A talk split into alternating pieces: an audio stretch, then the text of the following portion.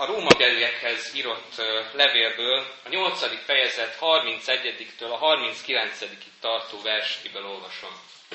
Ez a ige szakasz, a, amit Isten szent lelkének a segítségű hívásával szeretném hirdetni nektek, és Isten üzenetét.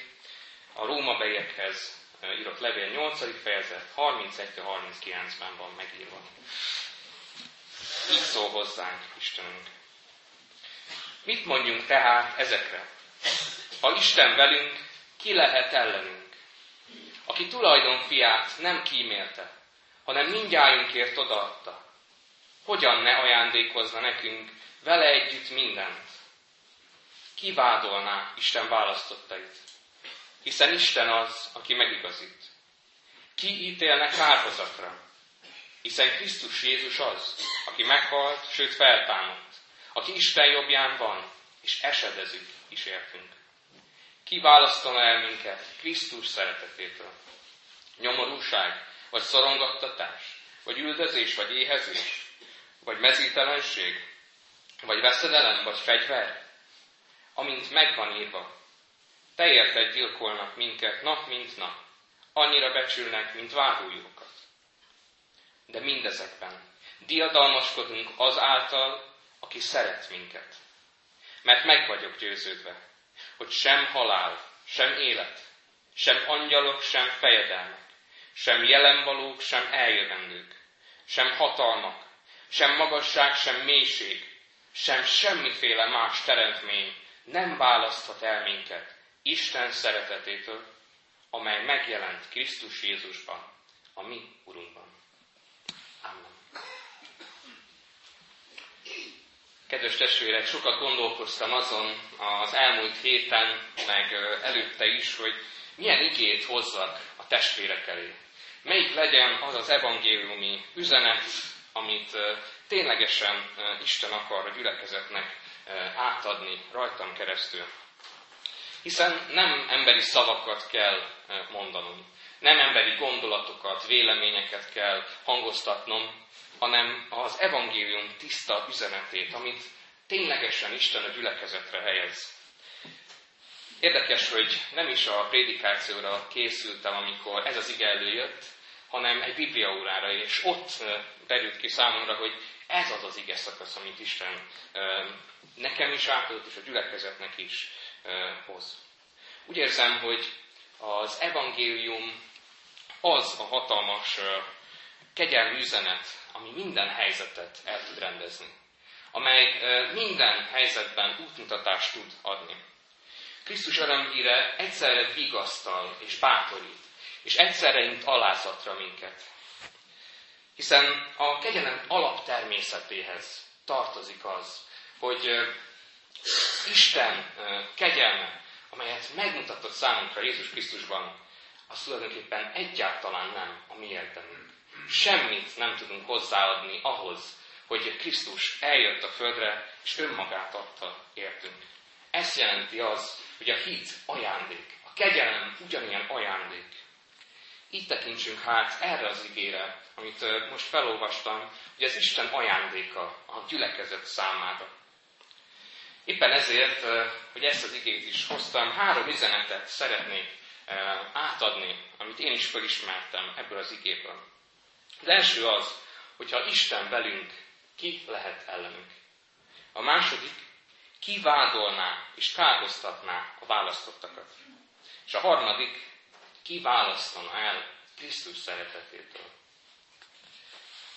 Az első tehát, ha Isten velünk, ki ellenünk. Hogyha mm, erre az igére nézek, nekem rögtön a 46. Zsoltár eh, jut eszembe, amit ugye Luther is megzenesített, és amit most énekeltünk is, hogy erős vár a mi Istenünk. Abban a ö, ö, énekben is elhangzik egy kérdés, hasonló ehhez az igei kérdéshez, ha ő velünk, ki ellenünk. De hogyha komolyan vesszük ezt a üzenetet, ezt a kérdést, hogy ki lehet ellenünk, akkor látszólag nagyon kiábrándító helyzetben vagyunk. Tulajdonképpen azt vesszük észre, hogy az egész hitetlen világ ellenünk van, hogyha így kérdezzük, hogy ki lehet ellenünk. Ha szétnézzük, akkor észrevehetjük, hogy a mai társadalom az ellenségeskedésre épül. Gondoljunk csak a kereskedelemre, a kereskedelmi versenyzésekre, a politikára, vagy a sportbeli hatalmas ellenségeskedésekre is. Úgy is szokták nevezni sportpolitika. És még sorolhatnám, hogy miben vannak ellenségeskedések. És bizony azt látjuk, hogy nem csak a világban, hanem a keresztények számára is nagyon ismerős ez a világi folyamat. Mi is hívőként állandó támadás alatt vagyunk. Most már hivatalosan is elismerték, hogy vannak keresztény üldözések a világban, szép számmal is akár idézőjelben. De mi a személyes életünkben is megtapasztaljuk nap mint nap ezeket a támadásokat. Állandóan harcban állunk hívőként. Isten oldalán a világ ellen, a sátán kísértő csábítása ellen. Pálapostól ezért mondja ezt. Mert nem vér és test ellen van tusakodásunk, hanem a fejedelemségek és hatalmasságok ellen. Ez a érdekes, hogy ez a fejedelemség nem világi fejedelemség, nem politikai erőt jelent, hanem sokkal inkább lelki erőket, a sátán seregeit, azokat az erőket, amik kísértésbe taszítanak minket, amik a bűnbe taszítanak minket, amik tönkre akarják tenni azt az Istennel való kapcsolatunkat, amit Krisztus helyreállít. Ez ellen van harcunk folyamatosan. Jézus föl is készítette a tanítványokat erre. Ha engem üldöztek, titeket is üldözni fognak. Nem ér tehát meglepetésként ez a harc. Azonban az a vigasztalás ebben az igében, hogy nem csupán ennyi van a kérdésben, hogy ki lehet ellenünk, hanem az is ott van méghozzá az elején, ha Isten velünk ki lehet ellenünk. És ez vigasztalás. Persze nem mindenki mondhatja el magáról, hogy Isten vele van. Hiszen a Szentírásban találunk erre példákat. Mi van akkor, hogyha Isten kifejezetten a népe ellen, a választott népe ellen szól, azért, hogy megtérjenek? Van, hogy Izraelnek mondja az Úr, hogy nagyon eltávolodtak tőle. És éppen ezért szeretettel, azzal féltő szeretettel megfedi őket.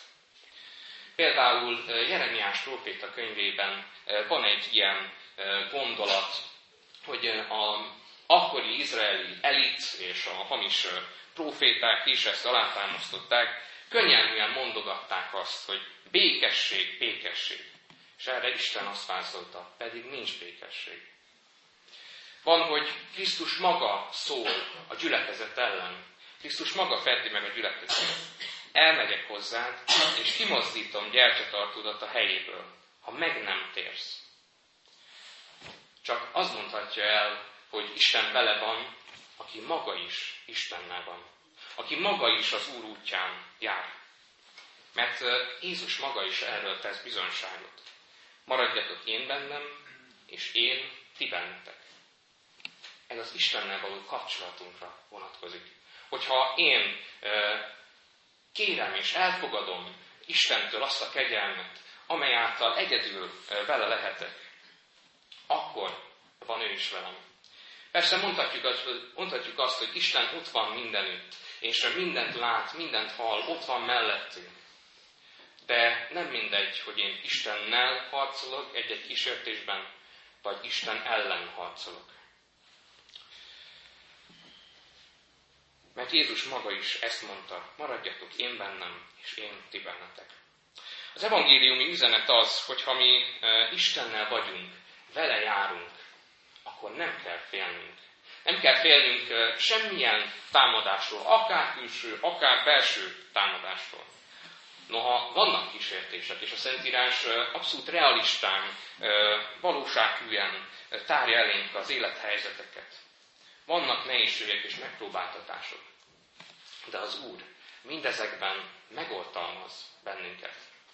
Nem azt mondja, hogy ezektől teljesen eltávolít, hiszen Jézus is azt mondja, hogy nem azt kérem, hogy vedd ki őket a világból, hanem pontosan azt jelenti, hogy Isten ezekben a nehéz helyzetekben is mellettünk áll, és ezért bármi történjen, bármilyen lelki hatalmasság próbál bennünket eltávolítani Istentől, és összefoghat ellenünk a világ egész serege, soha nem kerekedhet felül rajtunk, mert Isten győzött, és ő áll mellettünk. És erről szól ez az üzenet is, hogy mi Krisztusban győztesek lehetünk. Sőt, nekünk már mindenünk megvan ehhez a győzelemhez. Nem azért, mert mi olyan szépen fölkészültünk. Még csak nem is azért, mert magunkra öltözgettük a lelki fegyverzetet magunktól, hanem pusztán azért győzünk, mert Jézus győzött. Az ige fölteszi ezt a kérdést pontosan ebből a győzelmi bizonyosságból fakadóan. Halál, hol a te fullákod? Pokol, hol a te diadalmad? És Jézus erre ezt válaszolja.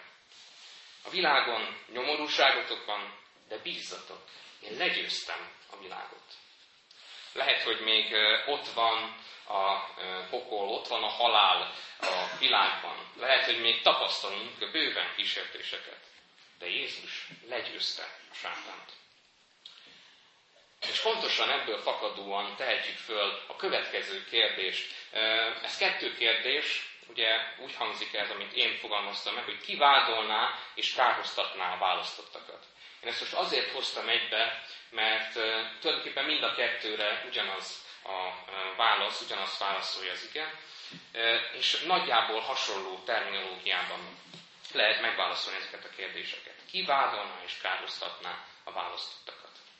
Hogyha emberi oldalról nézzük ezt a kérdést, akkor azt látjuk, hogy megint csak sokan vádolhatnának, sokan ítélhetnének el minket.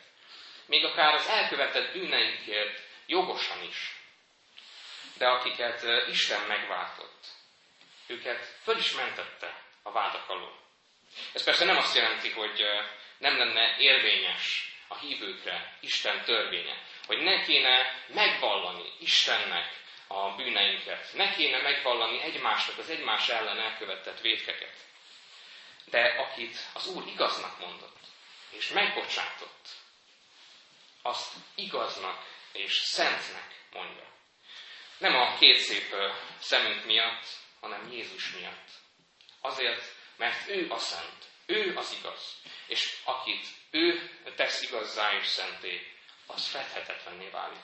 Bűnei még attól vannak, de nem azok határozzák meg innentől kezdve őt, hanem az Isten útján való járás. A Szentlélek munkálkodik a szívében. Persze lehet, hogy van bennünk önvád a régi tetteink miatt, azok a tettek miatt, amiket vagy tudatosan, vagy tudattalanul követtünk el. Talán olyanokért is vádol bennünket a lelki ismeretünk, amelyekért már bocsánatot kértünk Istentől. De Krisztus mindezektől megszabadít. Megszabadít az önváztól, megszabadít mindezektől a belső tusakodásoktól is, a belső lelki harcoktól is. Hogyha megbocsátott nekünk Isten, akkor a bűnt végérvényesen eltörli, és nem is hánytorgatja föl. Ugyanis ezt olvassuk. Ez a zsidókhoz itt levélben van vigasztalásképpen. Bűneikről és gonoszságaikról pedig többé nem emlékezem meg. Lényegében olyan ez, mintha Isten elfelejteni a bűnt. Egyszerűen nem emlékezik meg róla, mintha nem is lettek volna. Azt olvassuk a Zsoltárokba, hogy olyan messzire veti el bűneinket, mint amilyen távol van napkelet napnyugattól. Tehát Isten egyszerűen, hogyha megbántuk a bűneinket, és Krisztusra helyeztük, ő ezeket végleg elveszi, mintha nem is lettek volna. Teljesen igaznak mond.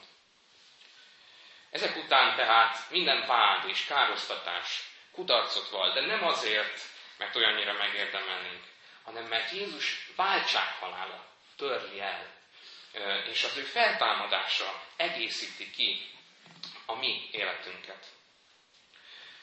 Ő olyan közben járó számunkra, aki helyettünk áll a vádlottak padjára, aki elviseli a jogos büntetésünket. És ez az evangélium az, amely igazán fölkelti bennünk a figyelmet Isten iránt, és alázatra is int.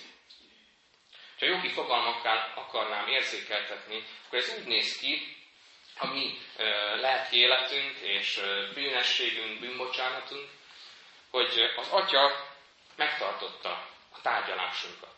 Megtartotta a tárgyalásunkat, viszont mivel a Szentlélek az ügyvédünk, és Jézus áll a váltottak padjára helyettünk, ezért ő meg is nyerte az ügyünket.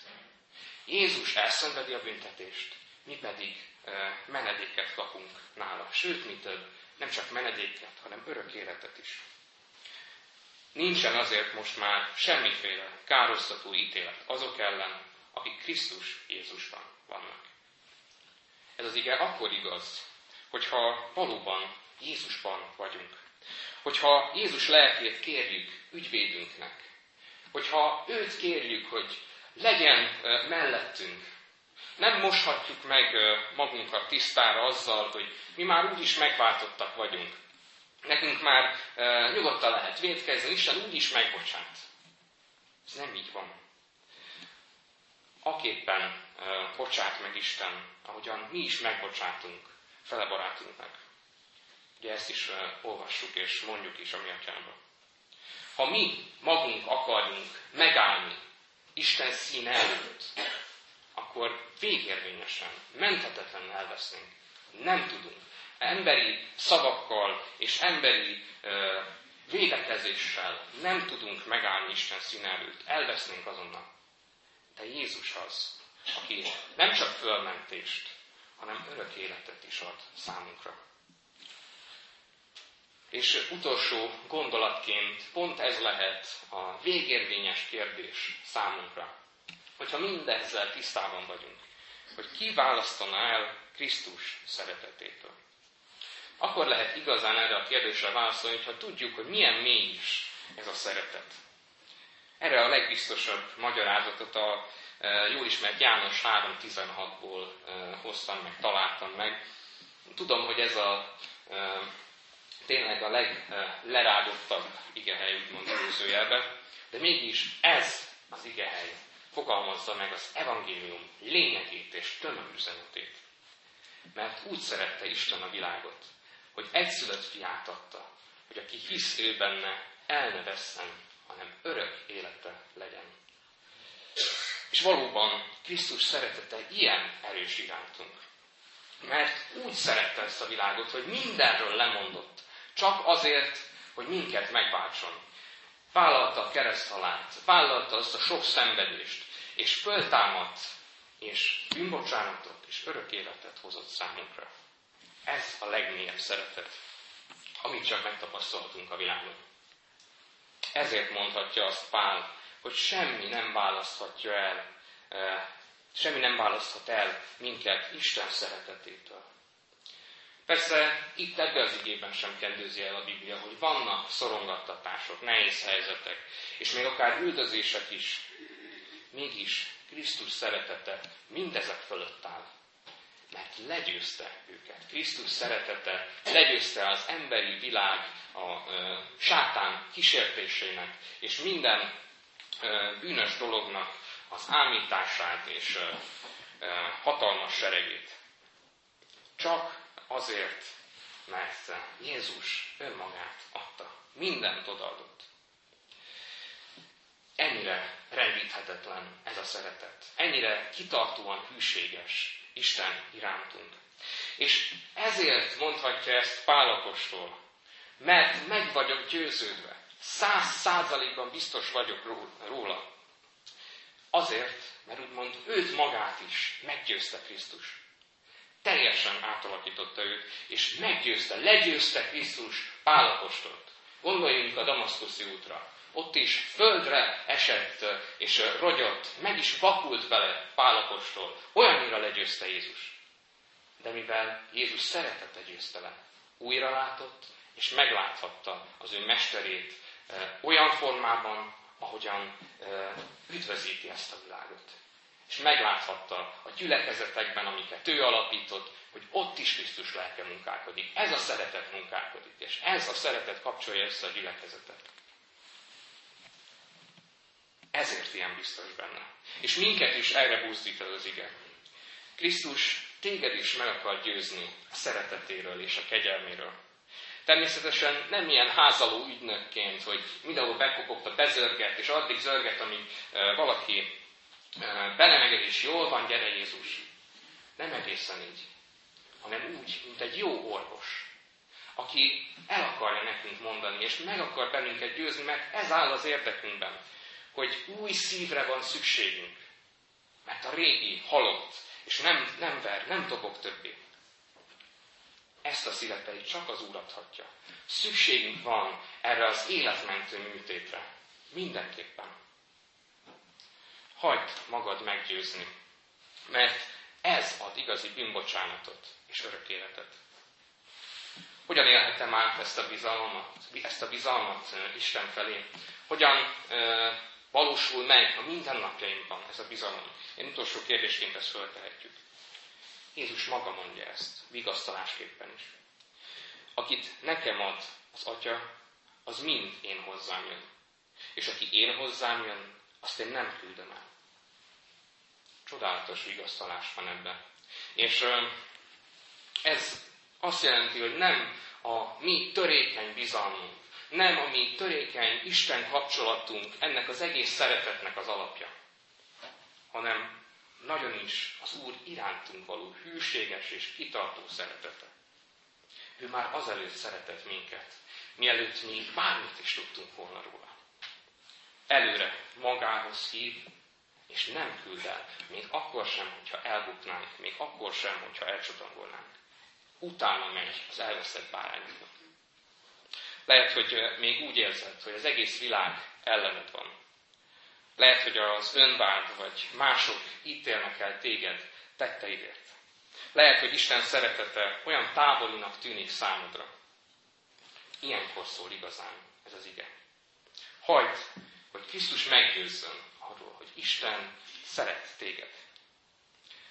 Ő megszünteti még a jogos vádakat is a bűneid miatt. És noha bűnös voltál, Isten egyedül Jézusért igaznak és szentnek nevez téged. Csak azért, mert Jézus igaz és szent. Ebben van a hatalmas vigasztalás, ebben az igében. És ezt vigyük haza magunkkal is. Ha hűtlenek vagyunk, ő hű marad, mert önmagát meg nem tagadhatja. Amen. Most egy persze csendben vigyük Isten elé könyörgéseinket, bűnvallásainkat.